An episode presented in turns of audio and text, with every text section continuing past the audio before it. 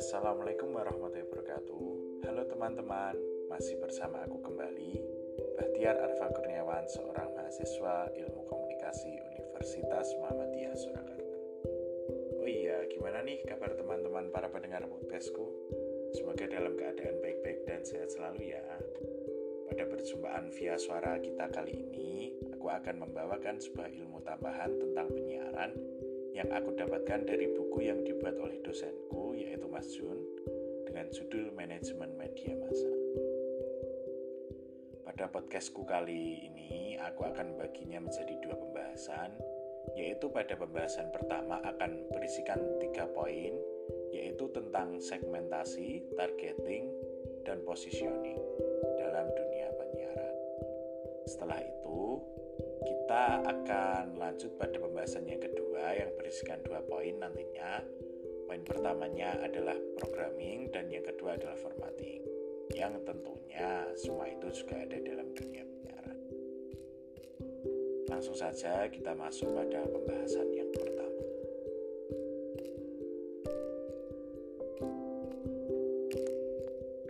Media kehidupan tidak bisa dilepaskan dari halayak, sehingga penting untuk memperhatikan halayak dalam manajemen media. Logikanya adalah demikian. Media massa hidup dan matinya tergantung dari bagaimana halayak memberikan respon pada media massa. Jika halayak tidak mengkonsumsi media massa, maka media massa tidak bisa bertahan hidup. Sebaliknya, jika media massa semakin banyak dikonsumsi oleh halayak, maka media massa akan mendapatkan keuntungan dari halayak. Pada media penyiaran, Jumlah halayak yang mengkonsumsi radio dan televisi menjadi penting sebagai daya jual stasiun radio dan televisi pada pengiklan. Para pengiklan akan memilih program acara radio dan televisi yang memiliki rating yang tinggi. Rating tentunya memperlihatkan jumlah kuantitas halayak yang mengkonsumsi program acara di radio dan televisi tersebut. Media yang dikelola dengan manajemen profesional dengan prinsip ekonomi modern akan menjadi media massa yang mampu bertahan di tengah persaingan media yang semakin ketat. Prinsip segmentasi, targeting, dan positioning adalah menjadi tiga kunci mendasar dalam pengelolaan manajemen media secara profesional. Tiga kunci tersebutlah yang juga bisa menentukan bahwa media itu tersampaikan dengan tepat sasaran. Menurut Kotler, ada tiga tahap dalam menganalisis halayak, yaitu segmentasi, targeting, dan positioning. Segmentasi halayak merupakan suatu strategi, suatu strategi untuk memahami struktur halayak Targeting bisa diartikan sebagai target halayak, yaitu persoalan bagaimana memilih, menyeleksi, dan menjangkau halayak. Setelah halayak dipilih, selanjutnya adalah pada tahapan bagaimana melakukan positioning, yaitu bagaimana strategi untuk memasuki otak konsumen. Poin pertama yang aku akan jelaskan adalah segmentasi di mana bisa kita artikan pemasaran sebuah media massa. Pemasaran tersebut didasarkan pada pengkategorian beberapa jenis kelompok penerima menerima media melalui metode-metode tertentu. Metode-metode tersebut bisa saja dilihat dari usia, jenis, kelamin, suku bangsa, pendidikan, ekonomi, agama, ataupun yang lain. Contoh segmentasi dalam dunia penyiaran salah satunya adalah segmentasi dalam aspek usia. Dalam program televisi, ada beberapa stasiun televisi yang secara generalis membidik semua segmen dengan kemudian masing-masing usia halayak disajikan program acara yang berbeda. Dan juga stasiun televisi yang secara spesialis membidik usia tertentu dalam segmentasi halayak sebagai target pasar halayaknya. Stasiun televisi yang bersifat generalis umumnya dapat dijumpai pada stasiun televisi yang bersiaran secara terestrial, sedangkan yang bersifat spesialis umumnya bisa dijumpai pada stasiun televisi satelit. Stasiun televisi satelit eh, BBTV misalnya hanya membidik balita. Stasiun televisi satelit Disney TV memiliki segmentasi khusus anak-anak yaitu pada usia 5 sampai dengan 9 tahun menurut versi Nisland atau 0 sampai dengan 14 tahun menurut BPS. Bandingkan dengan stasiun televisi berita seperti CNN dan Al Jazeera yang segmentasinya penonton dewasa, setidaknya remaja dan bukan anak. Oke, setelah membahas segmentasi pada poin pertama tadi, maka kita akan bahas targeting pada poin yang kedua. Langsung saja, seperti yang dijelaskan pada awal tadi, targeting yaitu strategi dalam memilih, menyeleksi, dan menjangkau halayak. Tahap targeting dilakukan setelah institusi atau perusahaan media melakukan pengidentifikasian beragam segmen sebagaimana yang tersebut sebelumnya. Setelah identifikasi dilakukan, perusahaan melakukan kajian atas segmen tersebut dan kemudian dipilih segmen yang menjadi sasaran. Segmen yang menjadi sasaran inilah yang disebut sebagai targeting.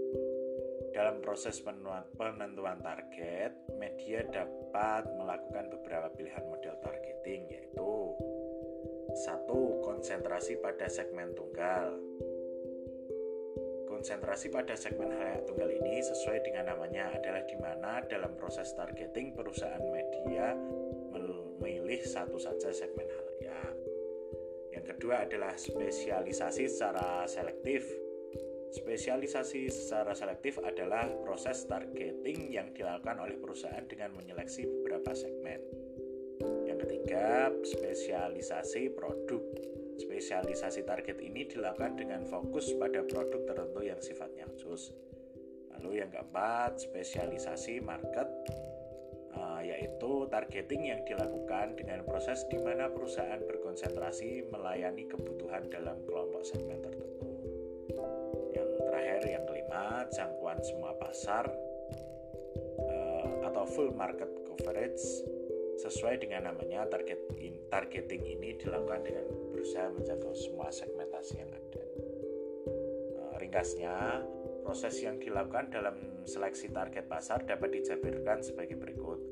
Langkah pertama dalam targeting pasar adalah dengan menentukan segmentasi halayak, mana yang secara potensial menawarkan keuntungan terbesar dan segmentasi mana yang dapat secara sukses dimasuki perusahaan mendesain satu atau lebih segmen halayak yang ditetapkan sebagai satu target pasar.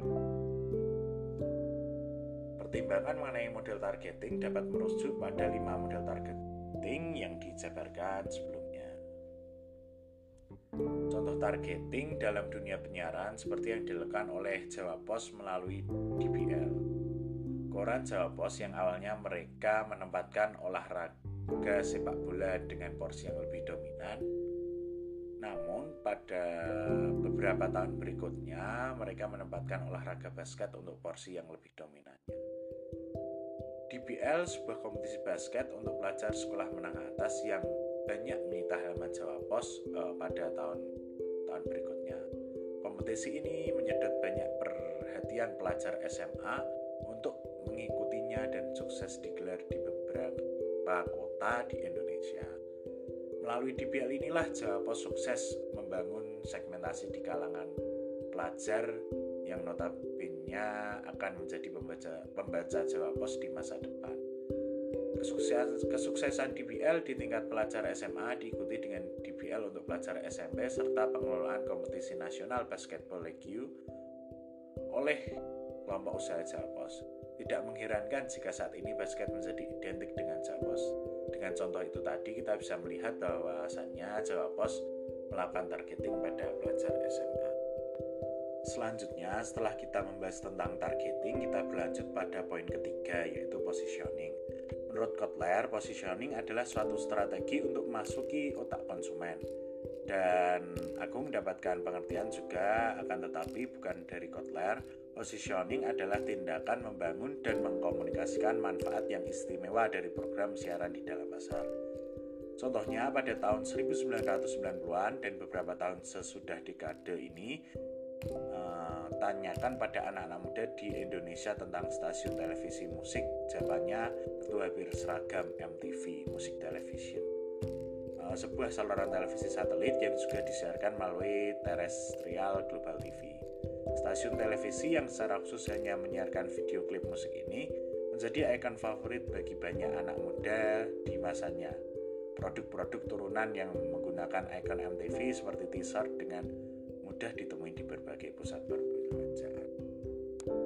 Dengan contoh di atas memperlihatkan adanya citra image tertentu yang terbentuk di benak-benak halayak atas media tertentu.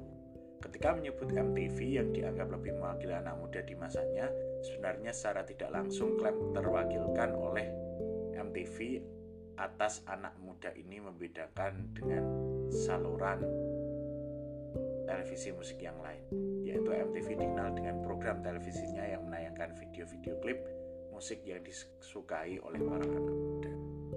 Setelah membahas segmentasi, targeting, positioning, pada pembahasan pertama kita berlanjut pada pembahasan yang kedua, yaitu berisi tentang formatting dan programming pada penyiaran. Langsung saja kita mulai pada poin yang pertama yaitu programming. Programming bisa dianggap sebagai perangkat ringan yang digunakan untuk menarik perhatian audiens pada segmentasi yang dituju. Pada media televisi, programming semakin penting karena menjadi komoditas yang paling terlihat dan paling vital. Dalam kegiatan programming, eh, yang penting adalah tujuan dari programming yang disusun streaming juga ada di radio. Contohnya adalah eh, di radio Indonesia sendiri kita bisa menjumpai radio yang memiliki uh, program anak muda seperti Radio Prambos dan lagi untuk kaum eksekutif dan pebisnis seperti Radio Sindu Trijaya yang memiliki jaringan radio nasional. setelah programming kita lanjut saja pada poin yang kedua yaitu formatting. Formatting bisa merujuk pada perkembangan sejarah radio di Amerika Serikat terutama dalam konteks bagaimana radio menjalankan fungsi informasi dan hiburan bagi halayak dengan saat yang bersamaan harus menghadapi persaingan dengan teknologi televisi. Secara singkat, uh, formatting radio bisa dibedakan menjadi tiga kelompok besar yaitu format musik, format informasi, dan format khusus. Format musik adalah format yang paling mudah ditemui dalam berbagai stasiun radio swasta komersial. Perkembangan format musik ini banyak dipengaruhi oleh perkembangan radio penyiaran di Amerika Serikat sebagaimana yang telah dijelaskan sebelumnya. Eh, format yang kedua adalah format umum eh, yaitu format informasi yang dapat lagi dibagi menjadi dua subformat yaitu format yang didominasi berita dan format yang lebih banyak didominasi oleh dialog. Lalu yang ketiga adalah format khusus. Format ini bisa ditemui pada stasiun radio yang ditujukan pada segmen tertentu berdasarkan etnis atau agama. Sebagai contohnya, formatting pada format khusus ini adalah Radio Mentari FM di kota Solo dan MG Radio di beberapa kota yang ditujukan bagi umat Islam. Mungkin itu yang bisa aku sampaikan uh, tentang beberapa materi penyiaran yaitu seperti tadi segmentasi, targeting, positioning, programming dan formatting. Uh, mohon maaf apabila terdapat banyak salah kata maupun perbuatan yang tidak berkenan di hati teman-teman pendengar sekalian. Sekian, wassalamualaikum